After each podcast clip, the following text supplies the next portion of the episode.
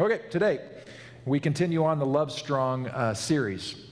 The weakness of God is stronger than the greatest of human strength. And today we're going to look at a story where Jesus is at the bar, uh, so to speak. Uh, I'll get more into that in a second. We live in weird times. You know, uh, the Southern Baptist Convention just a couple weeks ago, in their um, one of their large meetings, uh, voted to disfellowship a handful of churches, kick them out of their denomination entirely because they had women as pastors. Fascinating. Now, the Southern Baptist Convention uh, started over the issue of slavery. There was a vote uh, to determine uh, is it okay or not okay for missionaries to own slaves? That was the question on the table. It seems so crazy now. But those who said, yes, it's okay for missionaries and pastors and other people to own slave, that became the Southern Baptist Convention. The Northern Baptist Convention uh, felt differently, and that eventually became the American Baptist tradition, which we are a part of. But isn't it interesting that in today's society, uh, still holding on to this idea um, that women are not equal uh, to men? And I know where they come at it uh, from their biblical understanding and things, but it's confounding to me. And as we are moving into this Women's Celebration month of March, we're going to look at a story of a woman in just a moment. Uh, just seems like just so, I don't know, uh, out of tune uh, with the rest of everything that's going on.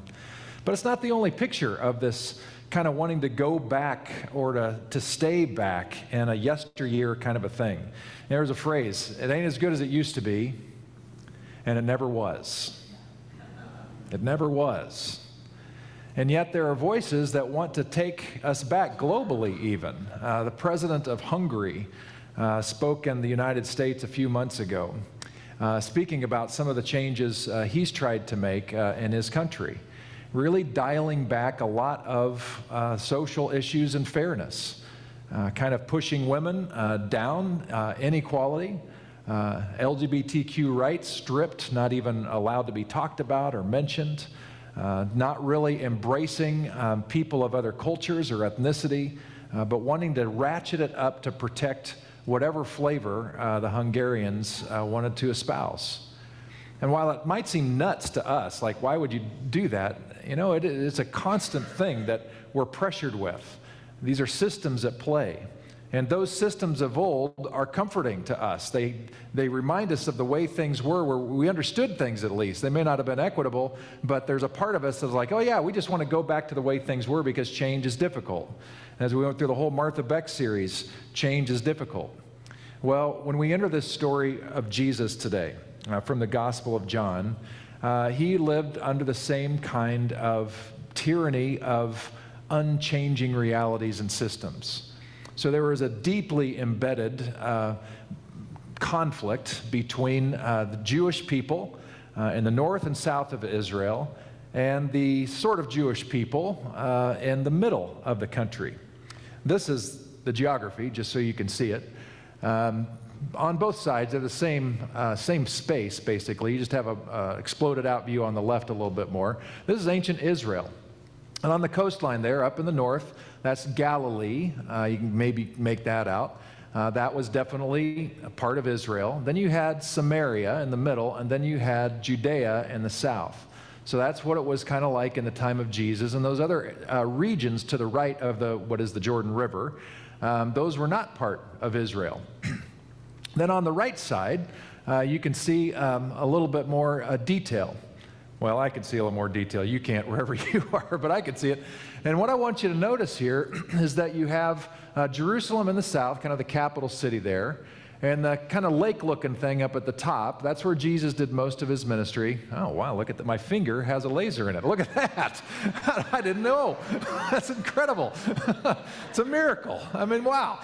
All right, so what we're going to see here is that most people, when they were in Jerusalem for a festival or whatever, they would take that that red path, that road around the side to the, to the right or the east of the Jordan River to get back up north, even though it was a longer path uh, than getting right through uh, the center of what is called Samaria, if you can see that on the other side. because the Jewish people hated the Samaritans. It's just important context for you to know. And many of you have heard me talk on this story before, and I hope there's something new and fresh for you uh, today as we look at this, because we're talking about the story of the woman at the well in Samaria. And it is a deeply profound, eye opening, women affirming uh, story that we need to look at. So let's just jump right into it. I'm going to walk you through kind of slowly, point some things out, and see if anything uh, resonates with you today. So, this is uh, John chapter 4. Last week we looked at John chapter 3, the story of Nicodemus and all that, and some other things happen. And then we land here. Jesus is in Jerusalem at this time. Jesus knew the Pharisees had heard that he was baptizing and making more disciples than John. Though the author of this gospel says Jesus himself didn't baptize, his disciples did. So he left Judea and return to Galilee. So he's in the south, what I showed you before, in Jerusalem. He's got to get all the way back to his homeland in the north. Now, this is the interesting phrase that he says. He had to go through Samaria on the way. He had to go through Samaria on the way. In fact, he did not have to go through Samaria on the way. In fact, most people did not and would not go through Samaria on the way back to Galilee. So we're getting something really powerful here once we get a look at the map. Jesus is saying something of import. He had to go through Samaria, not because the road was washed out, because they got too many uh, Pineapple Express rain showers, you know. He had to go through there for another reason, because he had a redemptive idea. He knew that he was going into an area that was hostile, that he had some attitude about probably growing up, but he knew that what God was wanting to do in the world was really wooing him, forcing him to go through Samaria, not around it. Not going to skirt around the problems, not going to pretend they're not there. We're going to go right into the issue. And that's really important for us to see. This is Jesus we're talking about. This isn't just some Jesus follower we can blow off. This is Jesus, the one we claim to follow, had to go through it, into it, into the belly of the beast to deal with what was there. He had to go through Samaria on the way. Eventually, he came to the Samaritan village of Sychar, near the field that Jacob gave to his son Joseph. Jacob's well was there, and Jesus, tired from the long walk, sat wearily beside the well about noontime. So, when you read these names, uh, some of you are pretty familiar with um, the larger biblical narrative from Genesis all the way to Revelation. And when you hear these names of Jacob and Joseph, you know we are talking patriarchs here. Some serious faith action in the Jewish ancestry was happening right at this same spot. At a well, at a place that gives water, refreshment, nourishment, what is needed for life is right there. And the ancients and the Jewish tradition had, had walking in those same sacred places long ago. And it's noontime, it's the heat of the day. Uh, we're going to find out later that Jesus sent the guys to Jack in the Box to get some food and come back later. And Jesus hung out by the well all by himself. Soon a Samaritan woman came to draw water. Now, this is a weird thing, just to stop you right away, because you don't go get water during the hottest part of the day. If you're a woman, you're probably going to go with other women before dawn because it's not hot. And you're going to need water later in the day. So you go early in the day, not in the hot part of the day. So that's odd that she's there at the wrong time. And it's odd that she's not there with other women. It's just her. That tells us something. Another nod for us to be paying attention why is she there alone? Why is she there at the wrong time? And then Jesus said to her, Please give me a drink. He was alone at that time because his disciples had gone into the village to buy some food. See, I told you, Jack in the Box. But what you want to notice here, um, and this again, uh, to our modern eyes, unless we have a little bit of help researching this, we don't recognize the major foul that Jesus is making here. Um, back in that day and age, men and women didn't really talk to each other publicly like this. Add another layer. A Jewish man would never speak to a Samaritan woman like this, never ask for anything. Another layer. A rabbi in the Jewish tradition would never speak to a woman in this way. And yet, our Jesus, who had to go through Samaria for some important reason, he's the one that breaks the ice. He's the one that breaks the taboo. He's the one that says to himself, I know what all the cultural rules are, and I'm going to break them anyway because this needs to change. And so he starts a conversation with her. Please give me a drink. He didn't order her to give a drink. Please give me a drink. He was alone at the time because his disciples had gone in. Oh, yeah, you know that. gone in to buy some food. Well, the woman was surprised, for Jews refused to have anything to do with Samaritans. So she said to Jesus, You're a Jew, and I'm a Samaritan woman. Why are you asking me for a drink? This is way out of line. And Jesus replied, If you only knew the gift God has for you and who you are speaking to, you would ask me, and I would give you living water. So, kind of a weird thing to say in return, but it's got her attention. But, sir, you don't have a rope or a bucket, she said, and this well is very deep. Where would you get this living water? And besides, do you think you're greater than our ancestor Jacob, who gave us this well? How can you offer better water than he and his sons and his animals enjoyed? Now, you see what's happening here. The woman thinks at this point that Jesus is talking about actual water in the well. Uh, this should remind you a little bit of last week, where we were with Nicodemus. And Jesus says something ridiculous to Nicodemus, like, Well, unless you're born again, unless you're born from above, you really can't live in this kingdom of God which is here, present now. You've got to be born again, is the famous phrase. And Nicodemus, I mean, he was like, What? That's preposterous. You have to enter into your mother's body again and be born? That's crazy. What are you talking about? Same kind of thing. So we have two people. First, we had a Jewish person in John chapter 3 who's just not getting it and not catching that it's metaphor. Now we have a non Jewish woman from the enemy side of things that Jesus is having a conversation to, and she's also not getting it. It just helps us understand our human nature. Sometimes we don't get it. So Jesus replies to her after she asks a literal interpretation type of question. Says, Anyone who drinks this water will soon become thirsty again. But those who drink the water I give will never be thirsty again. It becomes a fresh, bubbling spring within them, giving them eternal life. Now, that eternal life, just to remind you, is not talking about uh, heaven when you die. It's not once you taste this, then your reward then is that you get to go through the pearly gates. Now, that's a bonus uh, that we grow in assurance of as we walk in the faith. But what Jesus is talking about here is a quality of life here and now. That there's something about what he's saying that when we taste of it and when we are refreshed by it, it gives us something that never runs out. It helps us get through every drought that we go through, every struggle that we go through. It's with us all the time because it's with us all the time. So the woman hears that and is like, Yeah, please, sir. The woman said, Give me this water. Then I'll never be thirsty again, and I won't have to come here to get water. So she's still on the literal side. And Jesus says, Go and get your husband. Well, I don't have a husband, the woman replied. And Jesus said, You're right. You don't have a husband. Uh, for you've had, you've had five husbands, and you aren't even married to the man you're living with now. You certainly spoke the truth. We're not exactly sure uh, how to read this or how to understand how Jesus could have possibly picked this up. Some people say, well, you know, he's got a lot of God going on, and maybe he could kind of kind of a mentalist and could kind of read her mind or whatever. That's possibility. Maybe there's something about her uh, that indicated, you know, some things about her past that we don't know about, we're not privy to. But definitely the gospel writers wanting us to see that Jesus knows more about her than she realizes that he knows. So she carries on. It's an interesting thing that she says, Sir, the woman said, remember, remember what she was just said? She was just called out, kind of.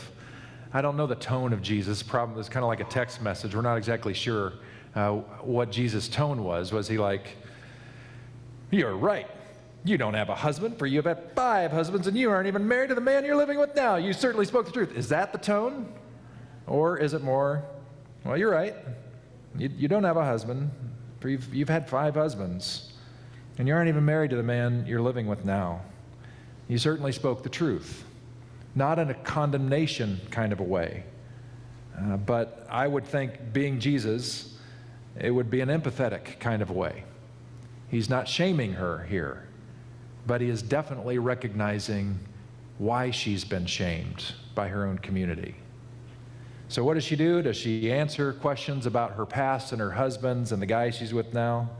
Nope. She does a classic human thing, changes the subject, and starts talking about politics, which will get them off the track. So she says, Sir, the woman said, You must be a prophet. That's how you know this stuff. So tell me, why is it that you Jews insist that Jerusalem is the only place of worship, while we Samaritans claim it here at Mount Gerizim, where our ancestors worshiped.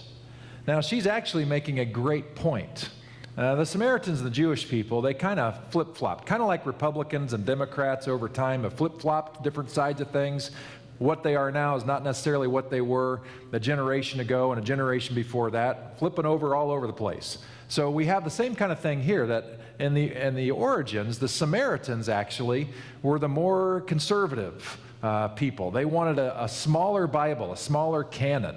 They didn't really want the prophets in there. They just really wanted the law and the history books and leave the rest, all the poetical stuff and the prophetic stuff, just kind of leave that for some extra stuff somewhere. But we're not going to treat it as the holy canon, right? Whereas the other Jews from other parts were like, well, I think we should have the poetical books like the Psalms and Proverbs. And I think we ought to have the prophets like Isaiah, Jeremiah, and all those in there too. And so that was one of the dividing things that separated them. But the interesting thing here is that the Samaritans to the north were actually being incredibly biblical in saying we're supposed to worship God at Mount Gerizim. Because in the Older Testament, it clearly says this is where you're supposed to worship. and yet, the people to the south and to the north decided on Jerusalem instead. So they, she has a really good point, but she knows what she's doing. She's just wanting to get the attention off of her story and on to something else so that he'll just be quiet about her shame. And Jesus replied, something she absolutely would not have expected Believe me, dear woman, the time is coming when it will no longer matter whether you worship the Father on this mountain or in Jerusalem. You Samaritans know very little about the one you worship while we Jews know all about him, for salvation comes through the Jews. But the time is coming, indeed, it's here now, when true worshipers will worship the Father in spirit and in truth. The Father, remember, the Father we're talking about here is Abba, uh, not the potential jerky dad you may have had, but we're talking about loving parents. This is the frame that we have. The Abba is looking for those who will worship him that way.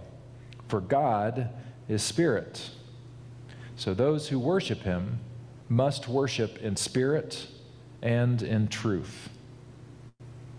The woman said, Well, I know the Messiah is coming, the one who is called Christ.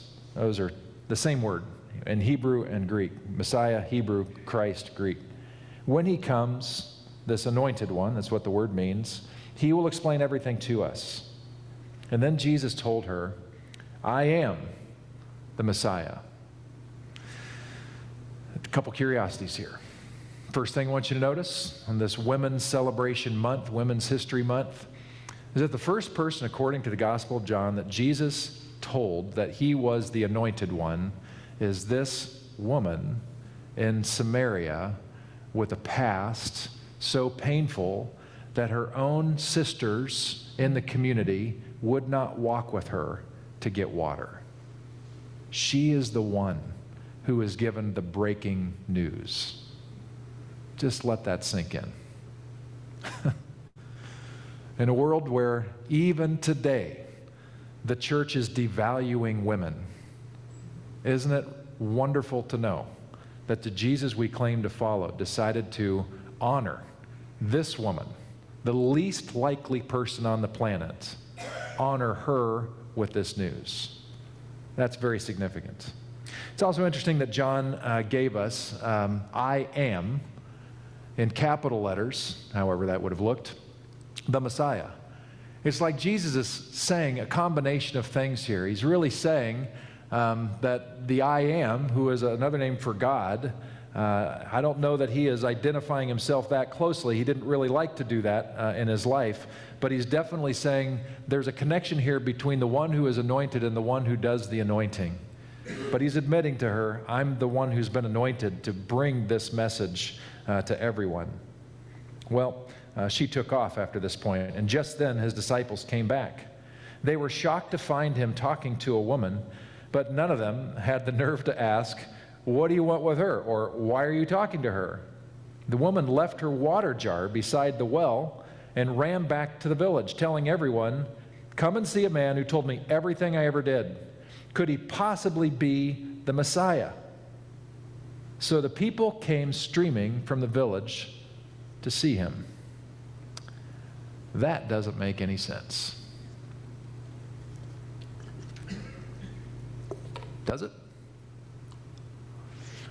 I mean, if you've written this woman off, and she's with a guy who has been gracious enough to give her shelter because she's outlived perhaps five brothers. That's one way to think about the woman. Uh, sometimes we immediately go to ill repute, but you know, back in the day, according to Jewish law, if you had a bunch of brothers and a woman marries one and then that husband dies, she marries the next and the next and the next and the next. It's possible, it's plausible uh, to at least entertain the idea that by no fault of her own, she ended up having to go through this hell. Women, can you imagine five husbands you had to live through? right. No, thank you. Right. So here you have this woman who she's had to deal with the brunt of so much pain. And finally, this, this guy, uh, benefactor, helps her out. And then she's shamed more for that. I mean, she can't win. And knowing the theology of the day, who and back in those days, they attributed so much to God cursing people. Like if things were going wrong for you, it's clearly that God was not with you. So if you, we're going to look at this next week, if you're born with some kind of a disability, it's because God wanted it that way. Or God was cursing your parents, or maybe your grandparents, or maybe your great grandparents, or maybe you did something in utero that offended God so much that you're going to be born blind. No kidding. That's how they thought back then. So maybe they're looking at this woman and saying, Boy, what did you do to tick off God so much that this is your life? Nobody was paying her any respect at all. Why now? Why now are they not just listening to her, but they're following her back to see Jesus? I wonder if it had something to do with what happened when she realized what was happening in her exchange with Jesus. I wonder as she approached that well and started having this conversation, if she started to enjoy a new way of seeing herself. That she was no longer the scorned, shameful woman who should, who should, who should walk alone in the heat of the day to get water as some kind of corporate cultural punishment and now she is starting to build her life and her identity as someone who is worthy of a conversation, who is worthy of being entrusted with this incredible news. You're hearing the one who has come to, uh, to proclaim a new way of thinking, a new day, just told you, and you're the first one. All of a sudden, she has shown great respect maybe for the first time in years. And it changed her. She was born again just because Jesus chose to respect and love her because he had to go through Samaria for that purpose. To, against all the cultural norms, say, I know what my people and probably what I as a kid thought about those people, but my eyes have been opened, and we can no longer go that route. So, all the hatred that we have toward these people, we are missing the point because they're people. they're us. And so I, have to go through Samaria to try to find a new way. And what was his way? A humble conversation, an honoring conversation. This is not him coming, you know, on a war horse saying, Get in line, lady. Uh, you Samaritans are got it way off. This is Jesus coming in weakness and humility because the weakness of God is stronger than the greatest human strength. The weakness of God brings about transformation. Faith is not about transaction, faith is about transformation. And this woman, right before our eyes, was transformed so much that her own community could not see her the same way. so they all come streaming to see him.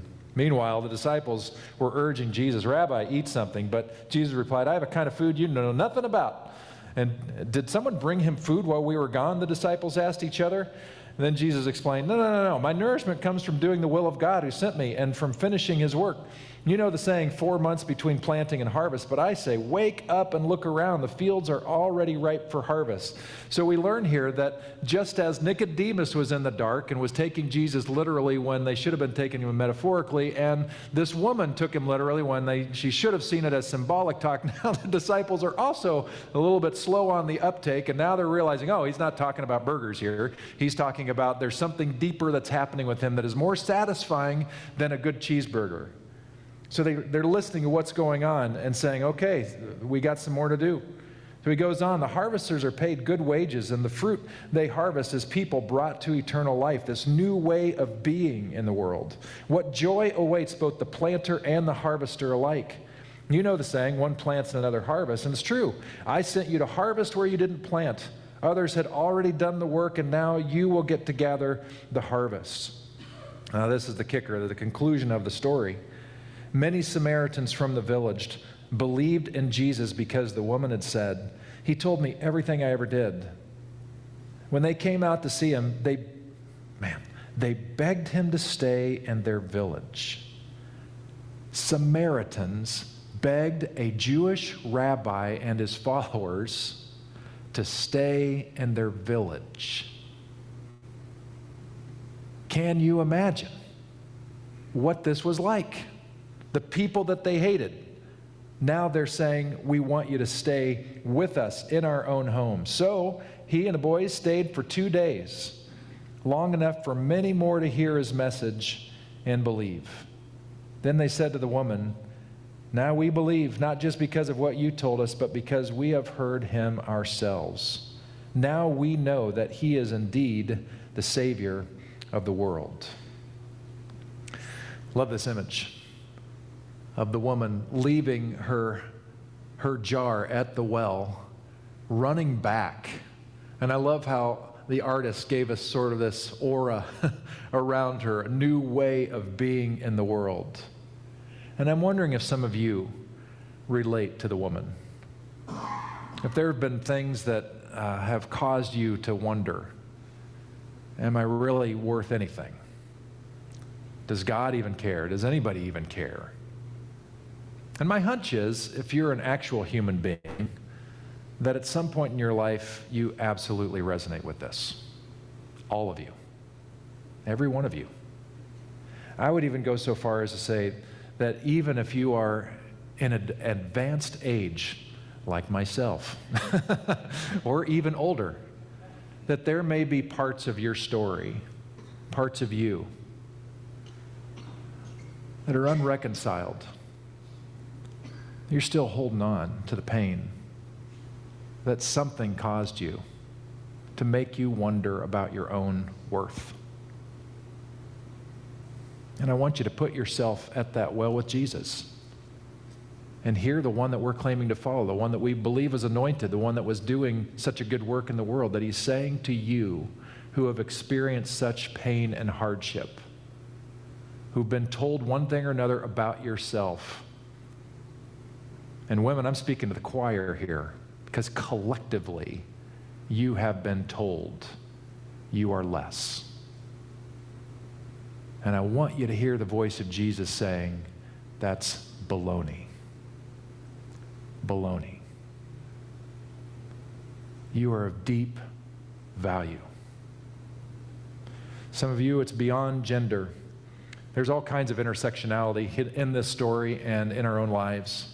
Things that intertwine about who we are and what we are, and the decisions that we made or decisions people made for us that cause us to feel great shame. Shame that we carry deep into our lives, even if we were not the cause of it. Hear the words of Jesus I am the anointed one that is telling you you are deeply valued, you are deeply loved. Start building your life on that. Because that is the truth. That is the well of eternal life. And when you start to taste of that, you'll get through anything. You'll get through anything because it'll never let you down. Doesn't mean there won't be hard times. But it means the more you walk in this stream, the more you allow it to overflow into your life, the more you feed off of it, the more you recognize how connected you are to something that has given you life in the first place. Uh, a part of life that never goes away. The stuff that Mary Oliver was talking about in Jenny's meditation.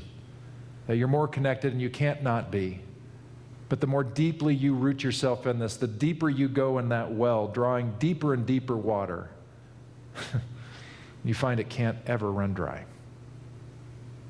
You're of deep, deep value. I want to shift gears a second. And I want to shift not, not solely focused on the woman and what happened for her, and I hope what happens for you when you embrace this reality and start building your life on that. But I, as fellow Jesus followers, what do we learn from Jesus here about what we're called to do and to be? There is a uh, tradition in our faith tradition that's been uh, loud and proud for about 130 years or so, depending when you count the clock or when the clock starts. Uh, a tradition that wants to view um, the world and the, the role of the church as simply to talk about heaven and how to get there. Uh, this a major turn, uh, a shift from the mission of Jesus, literally started in the 1930s. Uh, and it was a partnership uh, between uh, politicians and religious leaders. Uh, and the politicians wanted uh, religion to back off of social issues, the world's problems, because clergy and seminary professors and rabbis were making a lot of noise in America. Uh, and they made so much noise about the problems that they were seeing, about child labor, about uh, women's labor issues, that they actually got things done. And the government actually listened to them and put in protections in the law uh, so that children uh, wouldn't be abused and women wouldn't be abused. They had to be sneaky about how they did it, but it's because of religious leaders uh, that those changes happened. But some of the people, some of the politicians wanted the church to stay in their lane. And there were some church leaders at that time that were more than willing to pick up that lane and make it the only lane. And that grew into an understanding of Christianity, like I said, which is just about you getting your sins forgiven so that God will welcome you one day into heaven. I'll just submit this to you. Again, we'll look at a passage uh, later on that uh, will make this clear. In fact, next week uh, we'll make this clear. Um, could it be that the grace of God is so profound and so rich and so broad that you were already forgiven before you even knew you needed to ask for it? You know, that's what happened with the woman who was caught in adultery, who the Jewish leaders wanted uh, Jesus to make a decision are we going to stone her or not? And Jesus' action here and and telling her that she was already forgiven.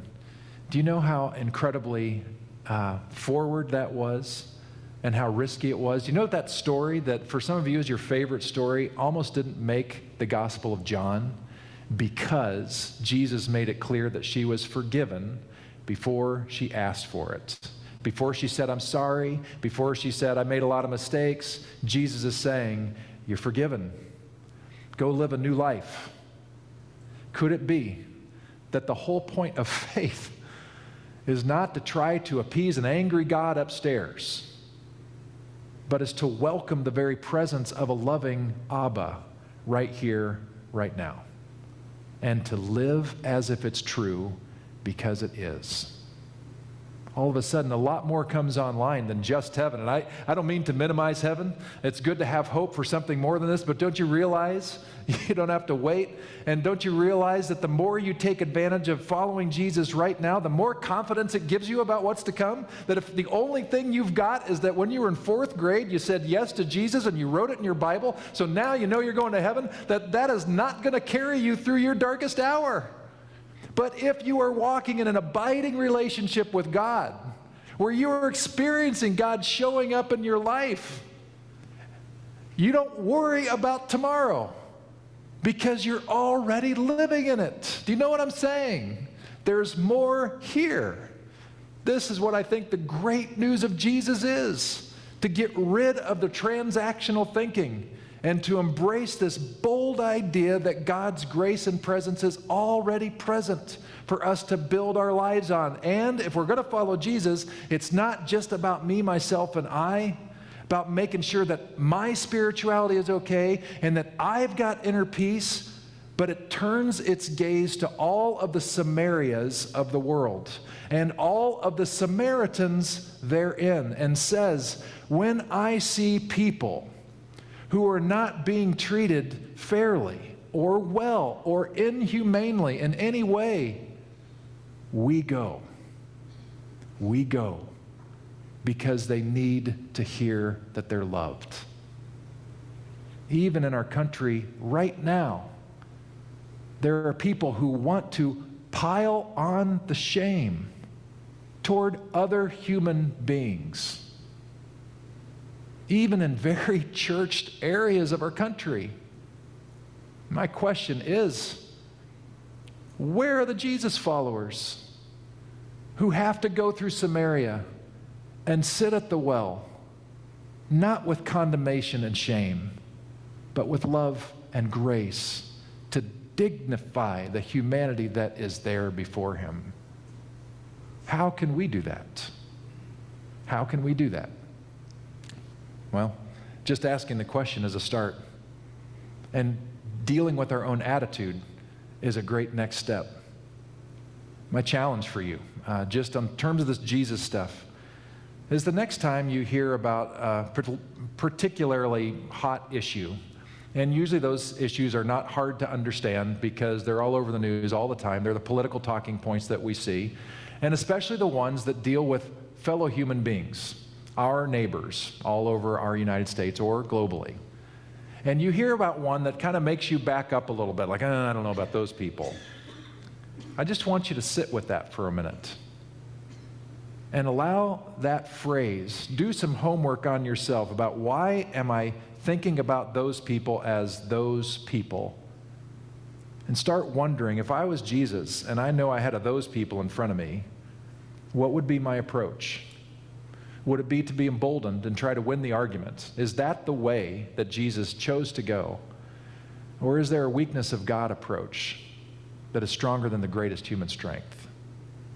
Could it be that listening, empathy, understanding, being open to the other story might just change our perspective?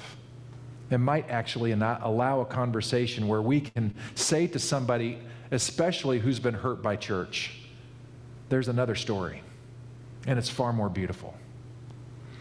I spoke at Congregation Beth Shalom uh, this past Friday night.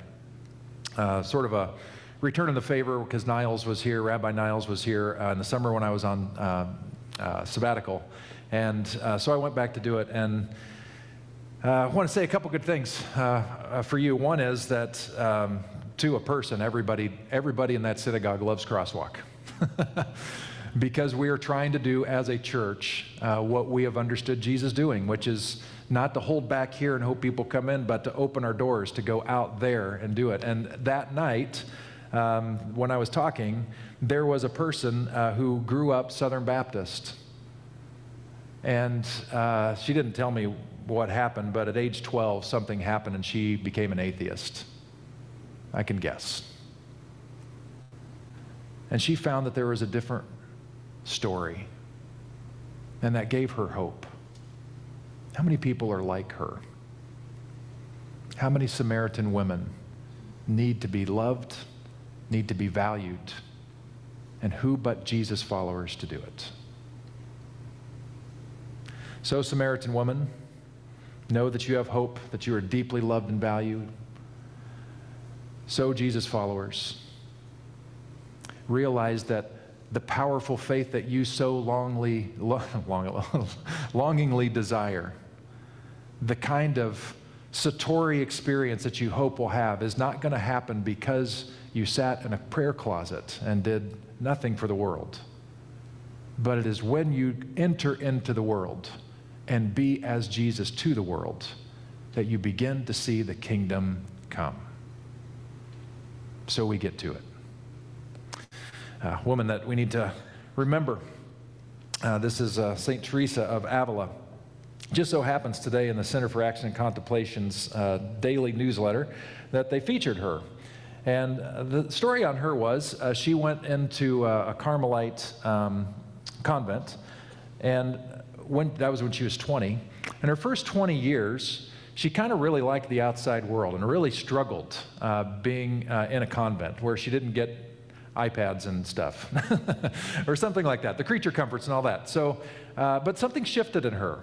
And around age 40, it's like I think she connected the dots about what the message is. That it, it's never been about transactions, about trying to appease God, but it's been about transformation. Who are we becoming?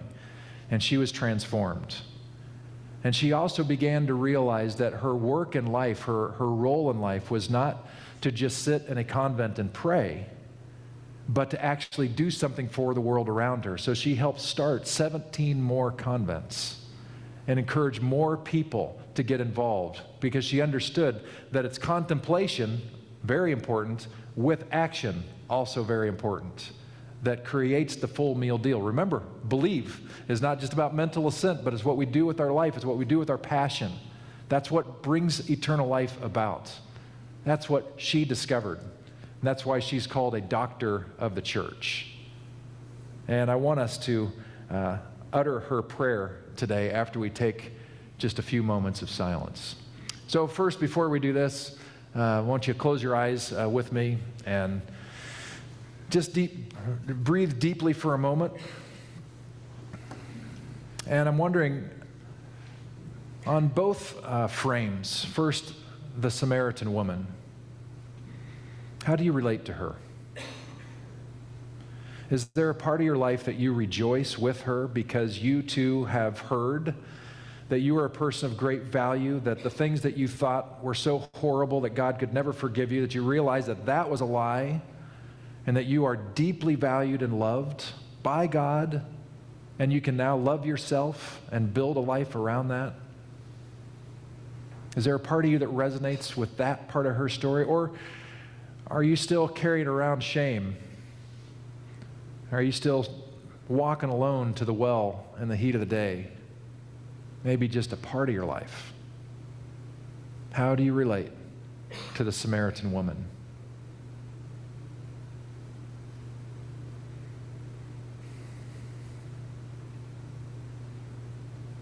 Will you hear?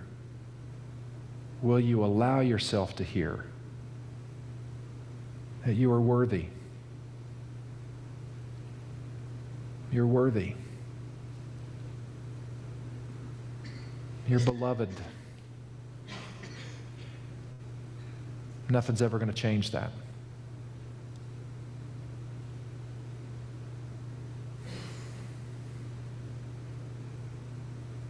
God, touch hearts today. Touch wounds. Wounds from words that have been said, actions that have been taken that hurt, cultural messaging that devalues, objectifies. May we hear your still small voice say, We are loved.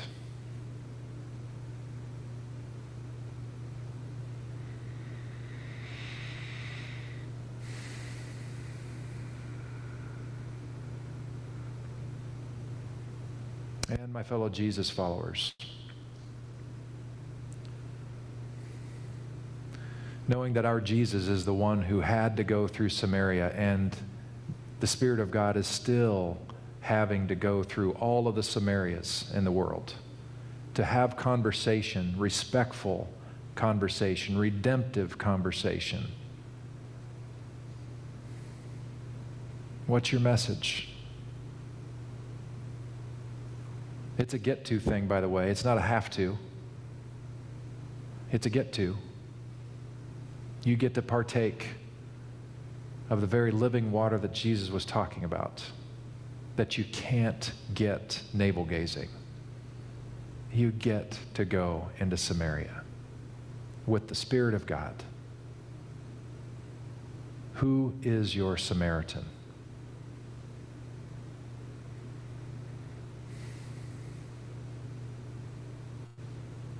What are you sensing the Spirit calling you to do?